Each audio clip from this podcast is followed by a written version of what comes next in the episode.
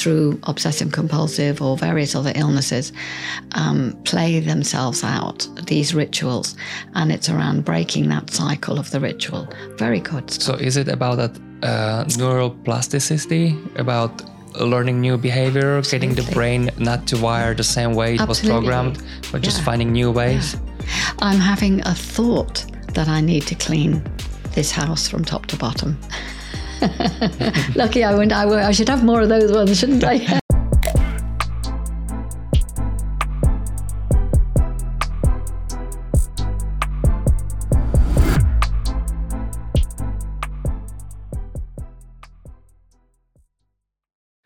Oh, Deirdre, how's How it going? Welcome Good. to the podcast. Thank you, Otto. Thank you for inviting me. Great. So, we're going to talk about something from your professional field of psychotherapy. And before we jump into it, maybe you can uh, introduce yourself a little bit about your background. Okay, thanks a million. Um, well, I'm uh, Irish, but I was born in the UK of Irish parents, and I came over here to boarding school when I was 11 while my parents stayed in England.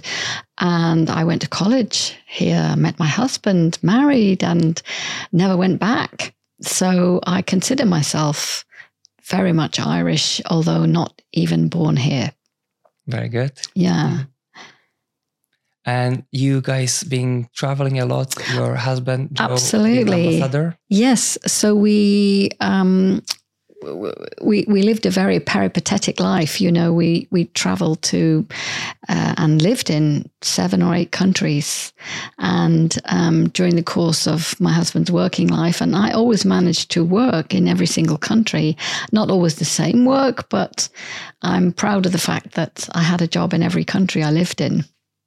So it was pretty uh, pretty good going. Yeah, you mentioned some some stories from the Soviet Union. You guys been there in 80s? I was. We were, and we had two small children, aged uh, two and one, when we went to um, uh, Moscow, and it was called the Soviet Union back then. And yeah, it was and people think of these things as being immensely as exotic, but actually they were not. and it was really, um, well, it was in those days considered a hardship post. And uh, yeah, food was pretty scarce. Uh, you couldn't just walk out and decide to make uh, any kind of recipe that you wanted. There were very limited food choices there.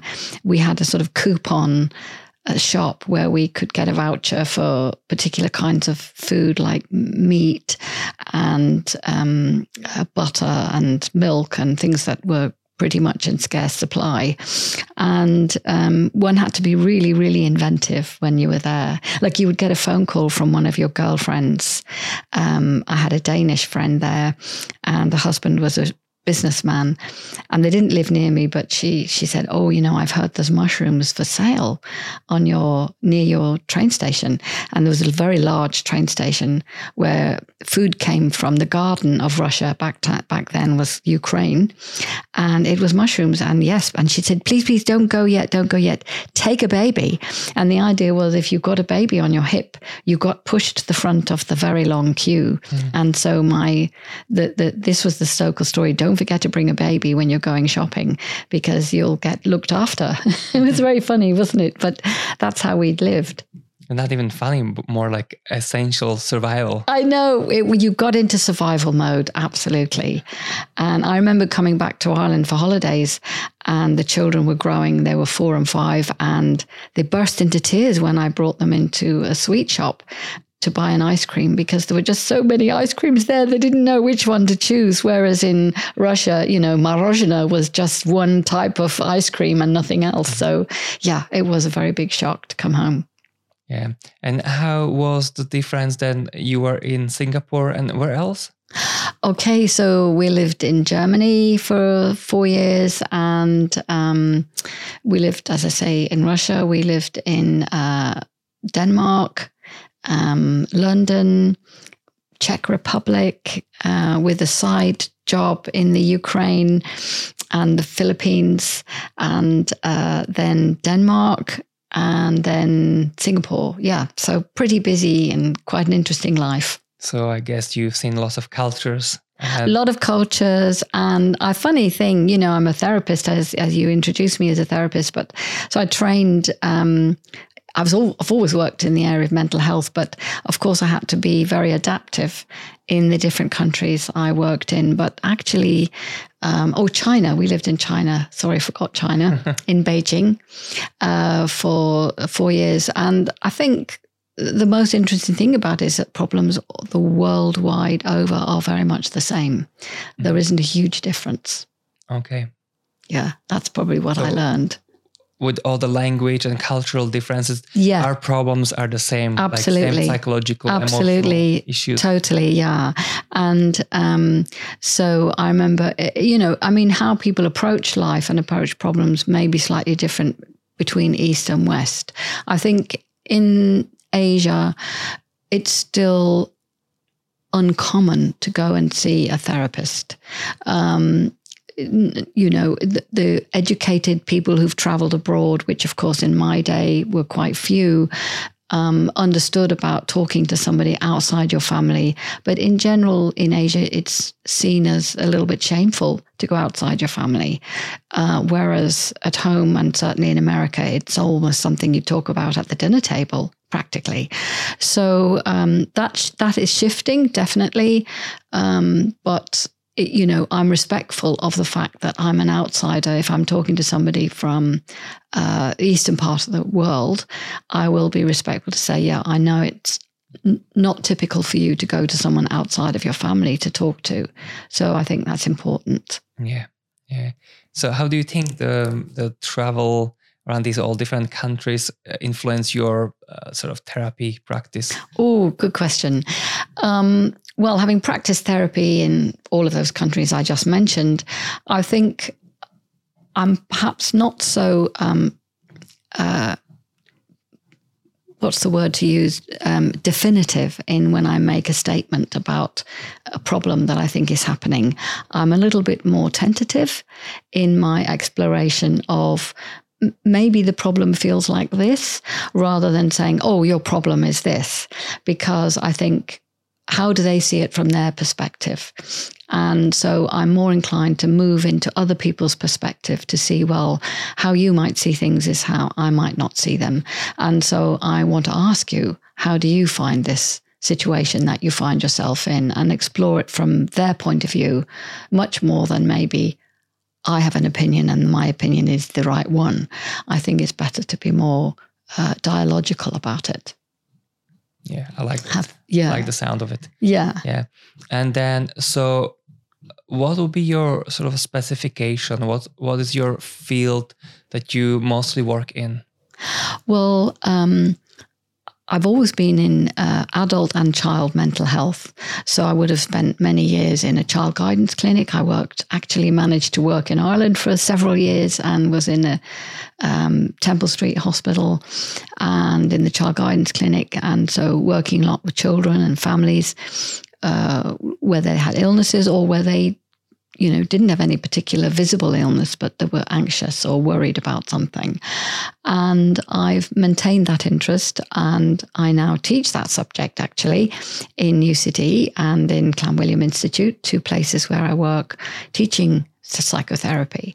Um, I forgot your question. So your question is, how does that? So what field do you? Yeah, and interesting now. So uh, I mean, so I would describe myself and my training as being systemic, um, which means I pay a lot of attention, even if I only have one person in the room, to their relationships and what they consider to be important in their relationship life and relationship history.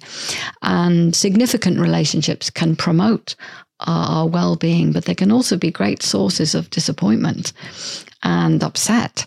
So I think that's how I approach um, people when I'm talking to them. So thinking about people's mental health and uh, how they can help themselves, but also reach out for help in their relationship network.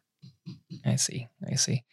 And Just so, like, why relationships? Um, uh, because it sort of like reflects people, and also that relationships we had, let's say, with our parents, our siblings, yeah. how that all shapes us. Yeah. Yeah. I'm interested in something called attachment theory, and that's about our past and our relationships with our primary caregivers and how those really influence how we do our current day relationships. And the founding father of attachment theory was a, a, a doctor called John Bowlby, and he died, I think, in 1970, I think. But he was an extraordinary man uh, who felt that during the war, too many children were being separated from their parents. Uh, for, for for health and safety reasons, they were being taken out of London. He felt, no, I don't think that's a good idea to take children away from their parents. I think the bond is very important and will sustain them even during difficult times. So London had a lot of bombing. They did. So it would they did. There were a lot of it. there were a lot of reasons why, but he he began to study that um, subject, and that has now continued to be an enormous field today. So I understand adult attachment behavior as having an echo from their childhood experiences. Is that true when you have little babies and you remove them from their mothers and they don't have hugs and all that sort of warmth? They they are much higher chance to become some sort of sociopaths. there, there, there is a lot of work going on into understanding the first three years of life.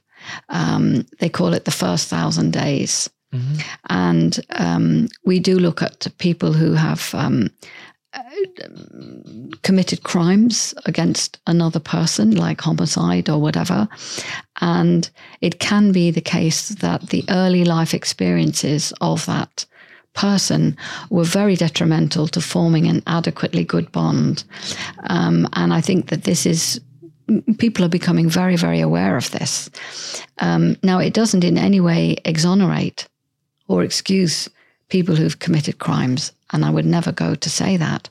But I would like to say that it it puts our attention into looking after people when they're first born and looking after their mothers and their parents so that they get the best possible start in life. Yeah, very important. Yeah, absolutely. Yeah. And so now maybe we can jump jump into something like let's say traumatic childhood, for example, somebody who has a sort of like a trauma from uh, Yeah, childhood yeah. and then what can they realistically do and i'm sure there are different systems different practices in different countries but what is the general approach like official professional recommendation for someone to go through some sort of trauma from the past Well, I mean, sure, there are books written about trauma, and you know, how can we do justice to it in a very short conversation? And I would like to preempt that by making sure that people, you know, we're only going to hit a very small piece of it in this conversation. Um, the awareness of um, trauma when you're an adult and you look back on your past and you think there's one of the simplest ways of looking at it there's there's there's big T trauma so that would be a specific event that's occurred to you um, being stung by a hundred wasps is a massive trauma for a child um, being in a car crash um, being abused uh, either singly or single event or number number of times. They're all big T traumas. They're, they're, they're big events, a death of someone close to you in the family. And uh, those are particular items, events that took place in a particular period of time. And then the small t traumas, which is, you could say, the rest of us, are small acts of parental ignoring, neglect, um, inattentiveness, um, not having your needs fully met, um, not necessarily through any deliberate action on the part of the parent, but just they were so absorbed in their own life in some way or absent or eh, otherwise engaged that they didn't really pay attention to you. So those kind of small t traumas are also upsetting as you get triggered in your adult life by events, somebody not noticing you or somebody leaving you out of an invitation or a conversation, which can be upsetting. And you realize when you look back that that's used to happen to me a lot as a child and then you you recognize that so those are things that i work of course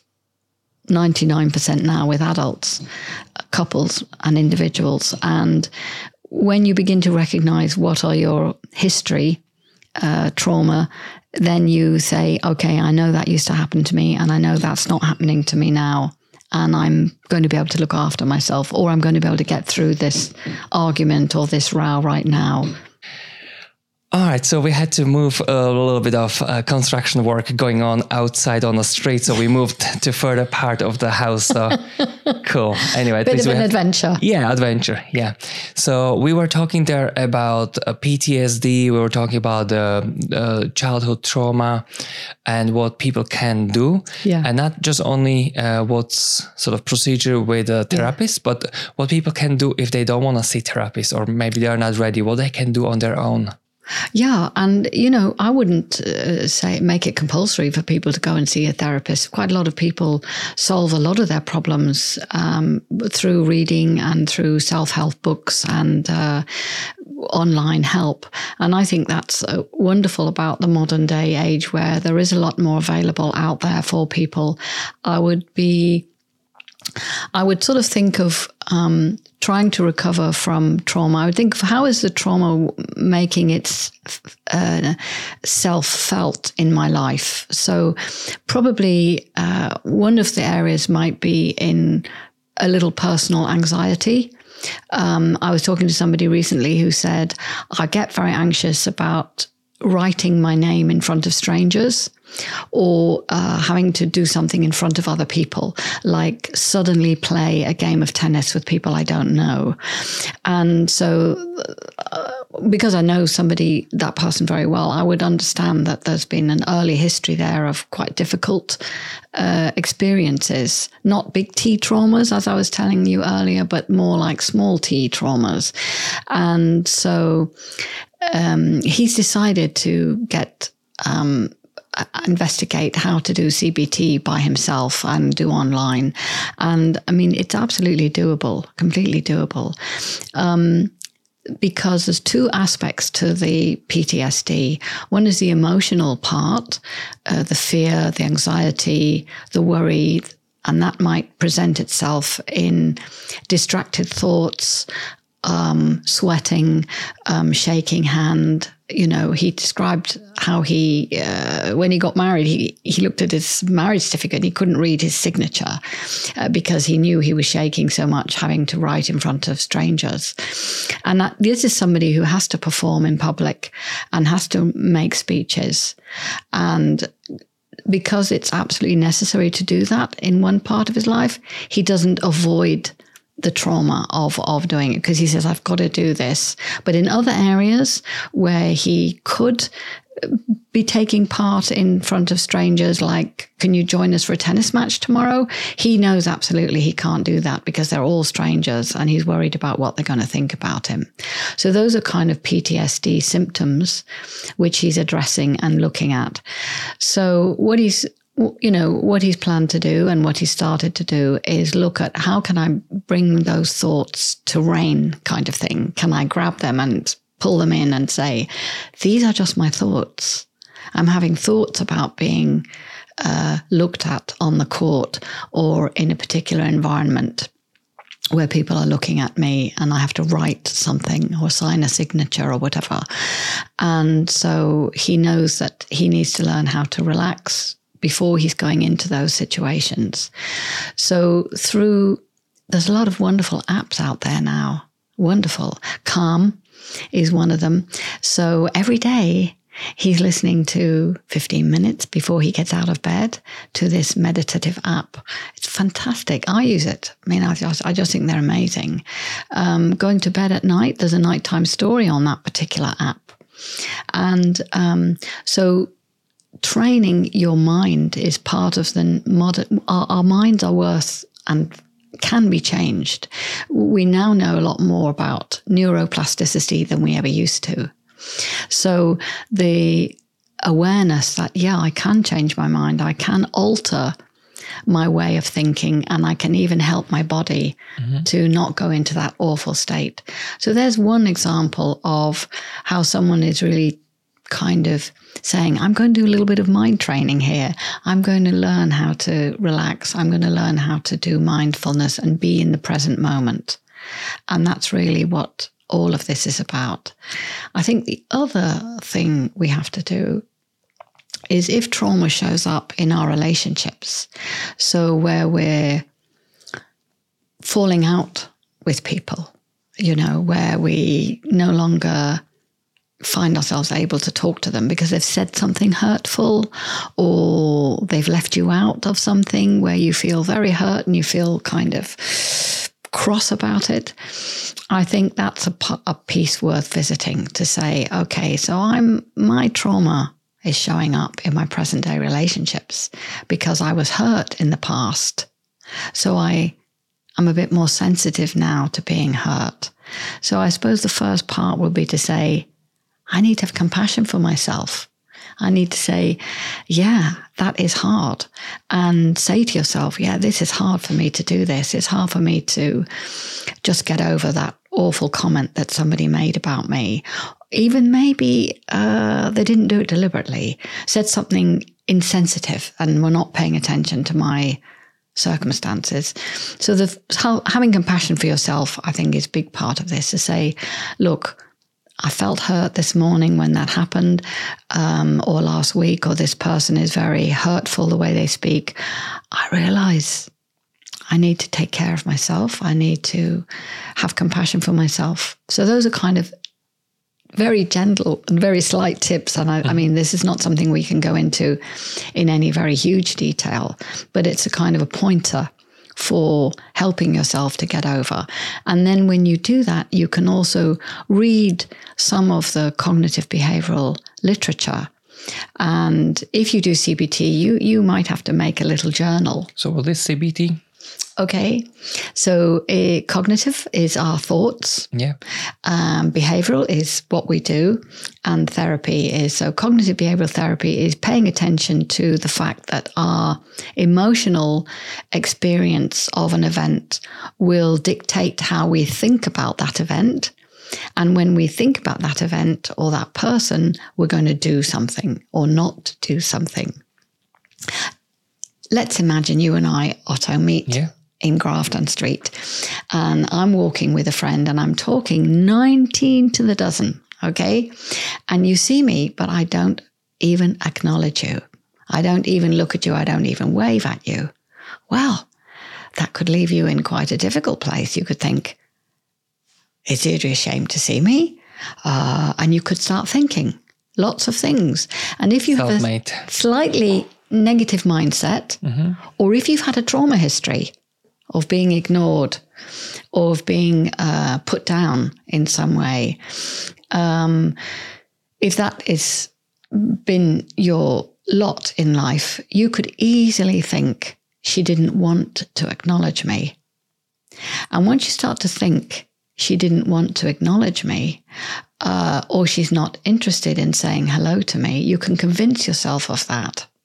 And you can go home and you can feel that's another bad thing that happened to me today. I, I met um, somebody I know really quite well and whom I think I'm quite friendly with, and they completely blanked me, completely ignored me. And actually, you know what? I don't like her anymore, right? I, I, Uh, she's kind of selfish and kind of, and I don't know if I'm going to go along to the next thing that she invites me to, if she ever does invite me to anything, or I'm, I'm going to not sit near her if we happen to be in a social gathering together because I will feel that hurt. And that hurt will create a memory of a hurt that you've had. And that might dictate how you might react to me the next time I Or meet you. overreact. Absolutely. So those are very simple examples of cognitive behavior. So our behavior will be dictated by our thoughts about somebody. And um, we, we all have experienced moments in our life. Oh, I don't really want to go to the gym. right? Yes. Uh, I don't want to go to the gym. And that's been my experience. Oh, I don't want to get up. I don't want to go to this class. I don't want to do my personal training. Mm-hmm. and you say to yourself, okay, that's that's a, a roadway to nowhere. Yeah. And you you get yourself. So that's that's a cognitive behavioral trick where you say to yourself, I know I don't want to go. However, that's just a thought that I'm having about I don't want to go. Validate yourself and say, yeah, look, it's really hard to get up in the morning and go and be there for the your appointment. But get on with it and do it and you'll be okay now it doesn't mean that everything in life you need to pull up your socks for um, and i am very much more compassionate towards people who suffered and i think compassion is a bit left out in the world at the moment we need to we need to really pay attention to validating people's negative experience so if What you do does it that for mean? yourself Validating some other people's negative experience. Good. Thank you for catching me on that one. okay, so it's about acknowledging that you have been hurt in the past. And I get how you don't necessarily want to feel enthusiastic So we have compassion for the other people Yeah. who could be hurt. I think past. so. Yeah. Yeah. that's what validation is. Yeah. To acknowledge and say, yeah, I get that you must I be get you. feeling. Yeah. Mm-hmm. So that's what we, we we've got to do it for ourselves too. Yeah, for sure. Sure, sure, sure. How would you help people to go through the trauma? What what is the procedure? You know, let's say you mentioned something, there's a something like a speed of progression where people, you know, need to take their time to deal with their own I yeah. past trauma. So so you you kind of set the environment so they can share, but not to go too quickly. Yeah, yeah. Um, I I wouldn't describe myself at all as a trauma specialist. That that uh, there are people who who really are. Um, I like the work of. I read the work of people who are trauma specialists. Babette Rothschild, and she's written a lovely book which you can use for yourself as well. It's uh, eight keys to resolving trauma.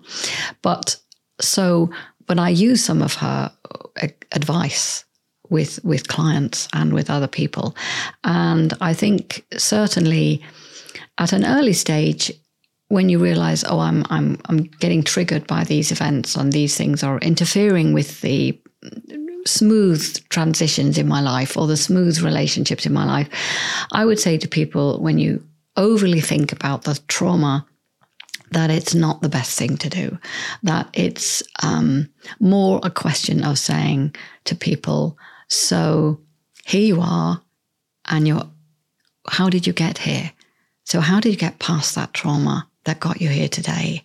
So, people are really a bit surprised because they expect me to ask about the trauma, and I don't. I say, What's happened to you that you've managed to get yourself here today? Tell me about yourself and how have you managed to get here?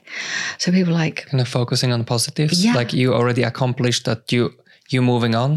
kind of. Absolutely. Don't dragging on the past. Absolutely. And it's not to ignore the past, and the past may come up, and there may be a relevant conversation to have about the past. But I would say, first and foremost, say, look where I am today, and I've managed this to get this far.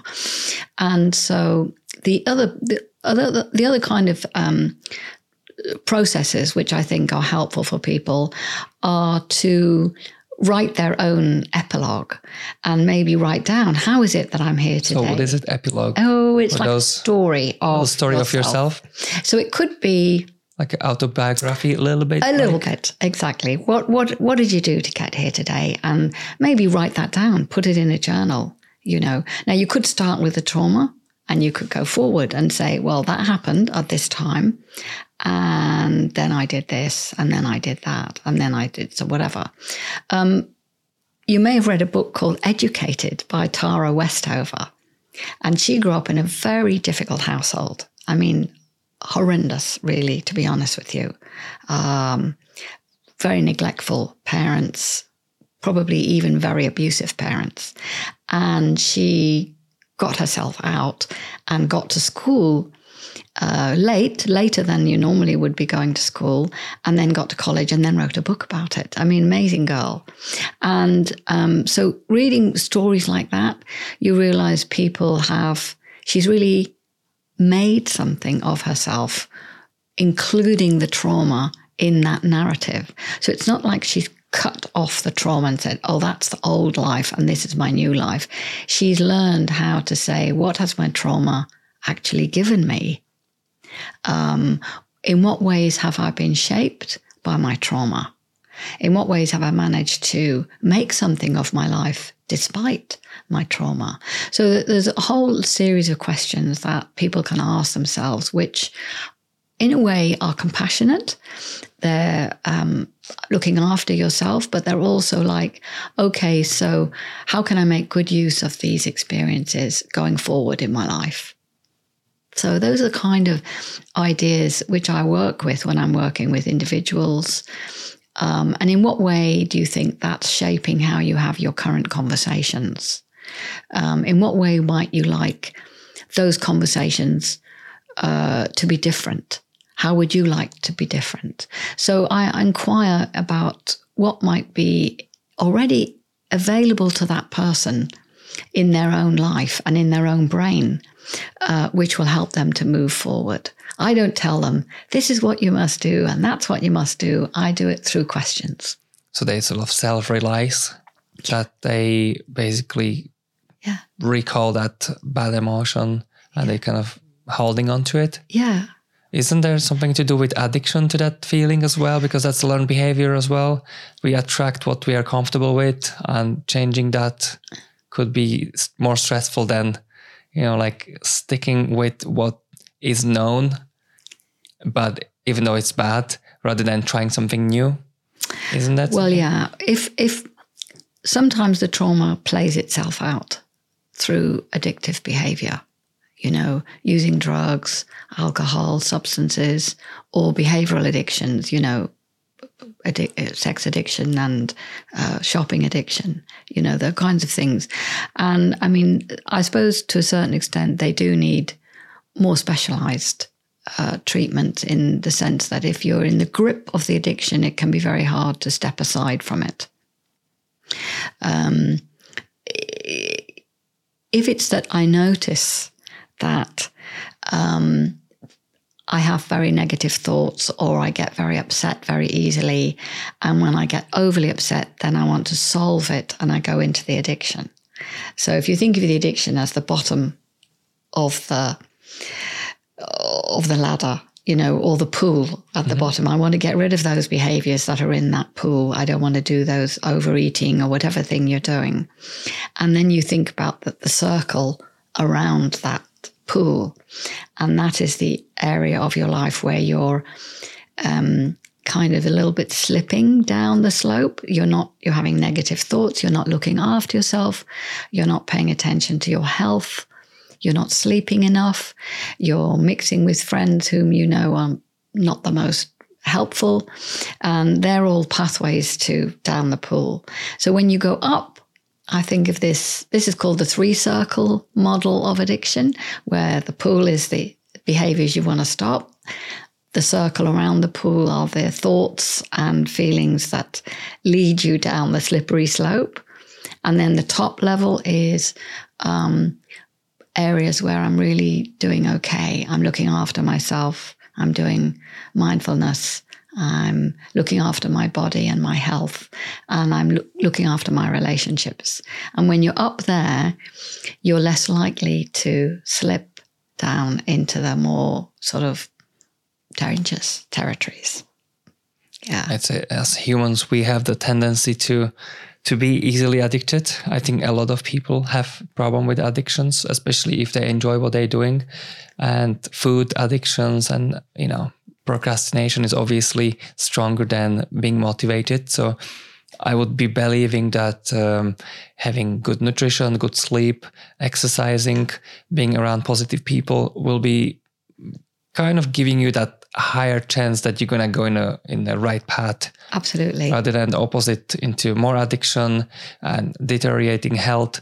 So I'd say if somebody has unstable mental emotional state, then having lack of sleep, for example, could already trigger such a uh, worse behaviors. Well, um, you know, if you think of it like here, here we have a circle there. There's your, there's the bit we want to. Although it's really not the plant here, but like, you know, that's the that's the pool, and then here is is a slippery slope, mm-hmm. which is not taking care of yourself, not looking after yourself, not minding yourself, and um, having negative um, thoughts and behaviors. Those are all that, that that's the bit you want to be able to escape out of. But you not doing it through criticism um, of yourself or of others, but doing it more because up here and out here is where I want to be. It's where my life is more fulfilled. And it's hard though. This is a hard leap for people. And I'm compassionate for people who find that a struggle.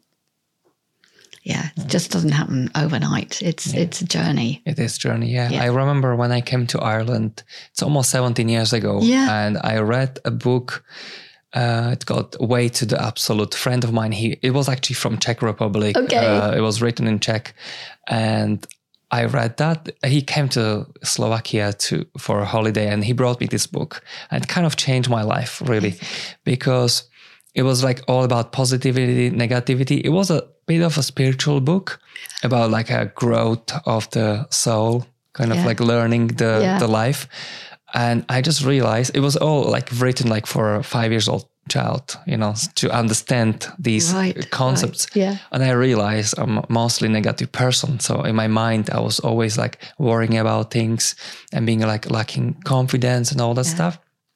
And then I realized, okay, well, now we know that mostly I'm deeply negative person on many levels. And so to change it, I have to start working on me. And I think the mindfulness and affirmations. And, you know, I just realized that first half year was kind of the main transformation. I realized the more I was kind of reminding myself to think positively, you know, every day I'm doing okay. better and better. Yeah. You know, I'm look yeah. after, you know, and those type of things, uh, positive things, just realize that actually I'm attracting more of that. And then, you know, a few years later, I'm just different person. I know, you know? I know. Uh, I mean, I've I've known you for a good few years now. I think at this stage, and I think that one of the characteristics I would say about you is you're very motivating of others, and that's because you're not critical, and you uh, you take what people where people are at and you say okay well you know stick with this and this is going to do good and you're really you're really making progress. And you give people a lot of really good feedback and i think people really really appreciate that about you otto and that that's something that you've actually taught yourself first. So you, we know it's coming from your heart. It's not just a mantra that you're saying. Actually you're living the, the advice you know you're actually living that as you as you live your life and so people see that authentic part of you that really does show in your work oh thank you uh, reflection of a psychotherapist. There you are. You. there you are. just yeah. send me the bill. Well, just human to human. just send just... me send me the bill. you can send me yours. yeah. Yeah. So um, next thing I want to talk about is the COVID and how that influenced the people's obsessive behaviors traumas and fears and and got it into obsessive behavior level 2 let's say excessively washing hands avoiding all sorts of uh, human contact even though like most people are vaccinated now so we should be way safer. But how do you see it with your clients? Well um, i have a heavy heart about this, but I, I partly because most of my um, the therapeutic community to a large extent understand that the arrival of COVID and restrictions and hygiene and all this really only was a vehicle on which people who already had tendencies to worry uh, found another sort of outlet to be more specific in their worry about something. So people who were previously quite anxious, um, who got upset about um, all kinds of things, um, even uh, you know. N- the floor being dirty, and if anything dropped on the floor, then they wouldn't pick it up because it might bring them germs. You know, those kind of experiences for some people, very high levels of anxiety, and creating a little bit uh, obsessive cleaning rituals and uh, you know compulsive behavior. So we were talking about um, people who have excessive anxiety, and as I said, many therapists already understood that COVID and the arrival of um, the rules around hygiene and distancing and all the rest of it was really only another vehicle or hook, you could say, for people with anxiety anyway to hang on. And the, the difficulty is that it's really curtailed their life in a much more dramatic way than maybe their previous anxieties did, because they won't go anywhere. Uh, they won't uh, interact with people. They um, their fear level has catapulted to a very high level, this was kind of like a yeah. survival thing. This wasn't just like small inconvenience. It could eventually kill them. But that's kind of like if somebody want what watches yeah. the news yes. And get a perception about Absolutely. like this many people died and every day we are reminded reminded. Some maybe people might be very overly sensitive about it. You're absolutely right. Absolutely right. And it was that fear of death of dying but also fear of making someone else die if i gave it to them.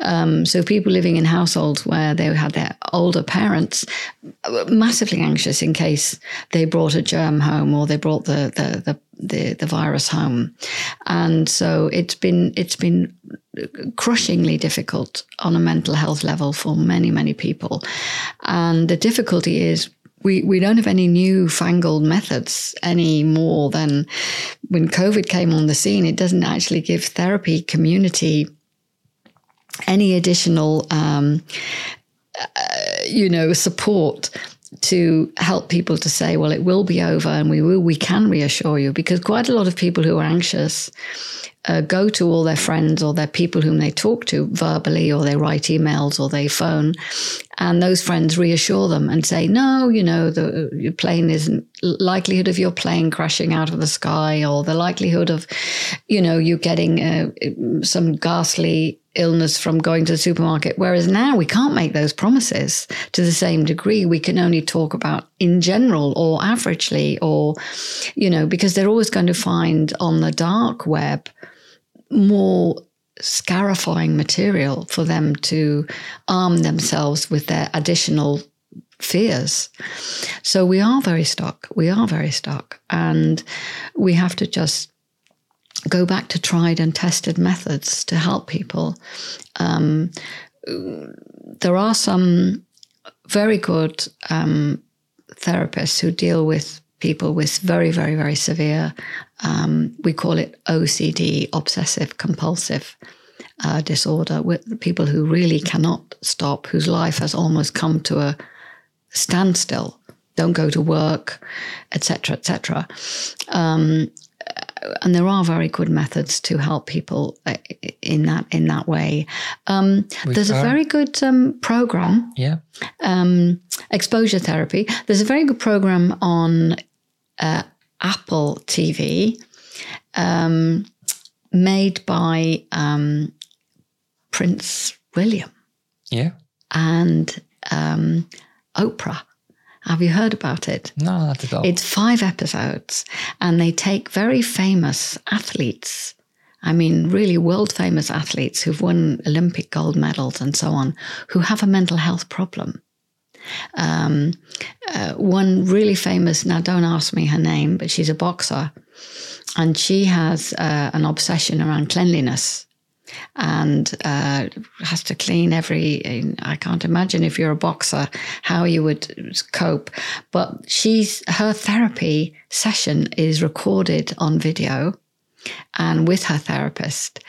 And during the exposure therapy, which is what the therapy she's doing, the therapist takes her into the backyard and gets her to empty the bin in the backyard of the building where they're in. Take all the dirty things out, all the plastic bags out, which of course is horrendously painful for her. But she has to realize, oh, I'm not going to die when I lift this black dirty bag and I'm not going to die. But it's a, a, an ongoing form of therapy, very, very uh, interesting because these people are so famous and they've managed to get so far in life. And um, so it's it's it that that, that Apple. Um, I think it's the the um, the series is called "What Happened to You." So whereas in the current jargon, we often say to people, "Well, what's wrong with you?" And that's now out of fashion to say that Not politically correct. anymore. You've got to say what happened to you because it's always about something that happened to them in the past and some trauma or some other mm, mishap that has occurred or a series of. And then the uh, the anxiety behaviors which get demonstrated through obsessive compulsive or various other illnesses um, play themselves out these rituals. And it's around breaking that cycle of the ritual. Very good So is it about that uh, neural plasticity, about learning new behavior, getting the brain not to wire the same way it was programmed, but just Yeah. finding new ways? i'm having a thought that i need to clean this house from top to bottom lucky i went I, I should have more of those ones shouldn't i Not my they should turn into translation Not my case. yeah. So, what does it? How come some people are just so much more prone to hold on to their past and sort of ling- linger into those, versus those who just kind of go and moved up? Is it like some kind of personal strength? Is it something we were born okay with? i i'm a relationship therapist okay so i would have trained because i believe very firmly that um, the key to sorting our lives out is through relationships and um, it doesn't mean everybody has to be paired off and be a couple. I definitely don't mean that. What I mean is that your ability to stay connected to people who are important, even those in the past, are going to be hugely helpful to you. To think about um, the effect you have had in a good way on people in your life. Um, and how they've had a good effect on you and how you want to be. And so I think those are, I talk to people all the time. I might just have one person in the room, but in our conversation, there'll be more than one person always in the conversation. And it will be how can you bring in elements of positive and perhaps, of course, negative experiences which you've overcome in your life, which have made you the person you are today. And there's something also about values. If you have a particular value, which is mm, if someone was going to write about me when I'm gone, what would you like them to say about you? So, oh, I didn't think about it that way. So, thinking about yourself from a, a backward perspective, like you're now 90, uh, what did you, what would you say about your 36 year old self um, that uh, you you you think might be interesting, and um, so that awareness that life is about progression, not perfection. So like that. yeah, Yeah, yeah, yeah. Because perfection is just a bit of kind of like ideal that might not exist really. yeah, Because like if you if you look at art, you might think it's perfect, but really is it? It's perception. absolutely. But whatever you start improving, and you know there's a progress. Like you're not gonna be born and straight ahead doing something perfectly. yeah, But if you put work into it, absolutely. So I I don't think it's just an internal thing. I mean. uh, It doesn't mean I negate the fact that if I decide to do something, it's only me who's doing it. I understand that. And in that sense, it's the I doing it. But if it's about how do we maintain our um, growth and development, it's usually through our work in relationships with important people and people who are nearby or um, important to us. And th- that's about improving that. And I think that people get that and really want to. Um, I mean, I, I know some people have very negative stories, and it's not to negate or pretend they didn't happen. That's not about that. It's about saying, here's my past, here's what happened to me, and here's what I'm making of it. And how can I help you make something of it? turn into something positive. Or, or- yeah, or something that you've accommodated to, at least. Yeah. Yeah, yeah, yeah. But that's also like the the way we think. Sometimes we attract similar people, and if we have a whole bunch of complainers around us, we are likely to be used to complaining as well. Yeah, get So- good friends. That's right. Get, good friends. Get, good, friends. friends. Get, yeah, yeah, yeah. get- Fire the old ones. yeah. surround yourself with people who are going to be um, useful and helpful to you. And that you're absolutely right. You know, um, to try to move in that direction. Yeah. Yeah. Yeah. yeah. So um, you were mentioning something. You were working in the public sector of the psychotherapy, and now you're in a private set- sector. Okay. So, uh, what the sort of what did you learn, like sort of working Yeah. in sort of like a more mass? Um, Yeah, I, I, what I think is um, the I have a strong belief that everybody should have access to mental health support if they can, and it shouldn't be based on income. And to to a great degree, Ireland hasn't done too badly in that area. Um, maybe not as good as some other countries, but access to um, public free uh, counseling, psychotherapy, um, support, advice, and guidance should be available to you know every citizen. And I was very happy. in Most of my working life that I was in Ireland, in the years that I was here, um, I was working in the public sector. I was working in the department HSE, is what's now called the HSE, and and did so with great enjoyment and and energy. Um, and so, but I think for adults and for families, sometimes it's a little bit tricky now to access that free help. Uh, for children, I think it's pretty good. Um, you mothers and fathers and carers can go to the GP and can say, I'm really worried about my son or my daughter. And the GP can access um, primary services, which is in their local primary health centre. There may be a counsellor available immediately. Um, and then, if it's more worrying, they can go to child and adolescent mental health team, which is also free. And um, they can then be looked after by a wide range of uh, healthcare people psychiatrists, psychologists, social workers, family therapists, um, and OTs, speech and language therapists. So there's a wide range of people who work in that sector. And, um, but I was talking to somebody, I supervise somebody. Yeah, this is my job. I supervise people who are therapists. And she's in Finland. And she said, Well, uh, we've just opened in Finland a walk in free adult health service for mental health. So you can literally make an appointment for to see a counselor or a psychotherapist any day of the week. And I said, Oh, wow. You know, she said, Yeah, we've just brought it in uh, this year. So, I mean, obviously, other countries are moving ahead in relation. I think during COVID times, it definitely would have influenced them doing that. maybe they prioritize mental They health now. They did. we, we, I would like to see, uh, we, we do have a certain amount of that, but it does depend on where you live. At the moment, is still geographically, yeah. So, yeah. so so bigger cities, for example. Yes, you're going to get a better chance in, in, in maybe Dublin and Cork. So that that's what I'd like to see a lot more of. Uh, we do have uh, public health, um, mental health services, and they're very extensive and they're good, but there's probably just not enough of them.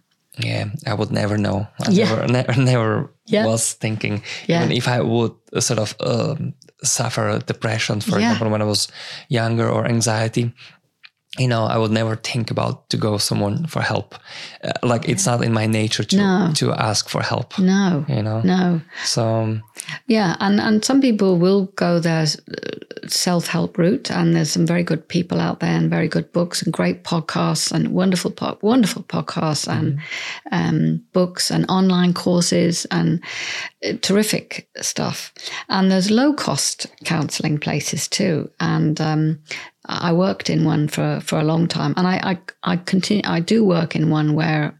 Um, uh, one in three of my cases, I they don't charge very much, and so that's really helpful for people. You know, they can come in and get uh, for a very modest fee, um, 10, 20 euro, that kind of thing. They can get counselling, they can get help, but you have to know where to go. That's true. You have to know where these places are. so where should people go if they have troubles?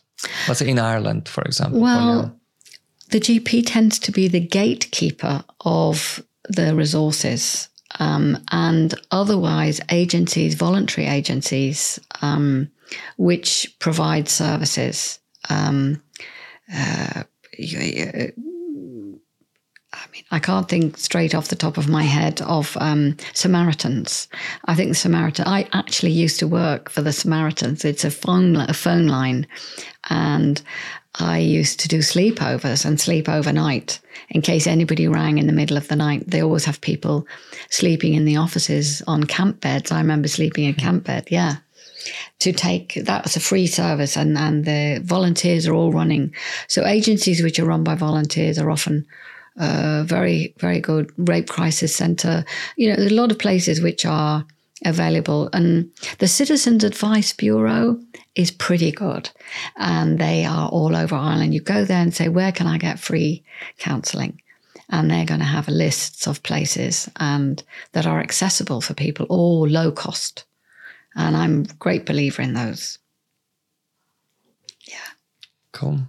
Is there anything else we want to cover, or we just wrap it up already? Oh, I think I think we we'll have to. You'll have to book me for another time. yeah, yeah, yeah, Do chapter two or chapter the next yeah. chapter. But um, yeah, it was lovely, you know, being here and being able to talk to you about this range of topics. Yeah, thank you so much, Deirdre, for for sharing your knowledge. Okay, thank you. Okay, talk to you soon. Bye.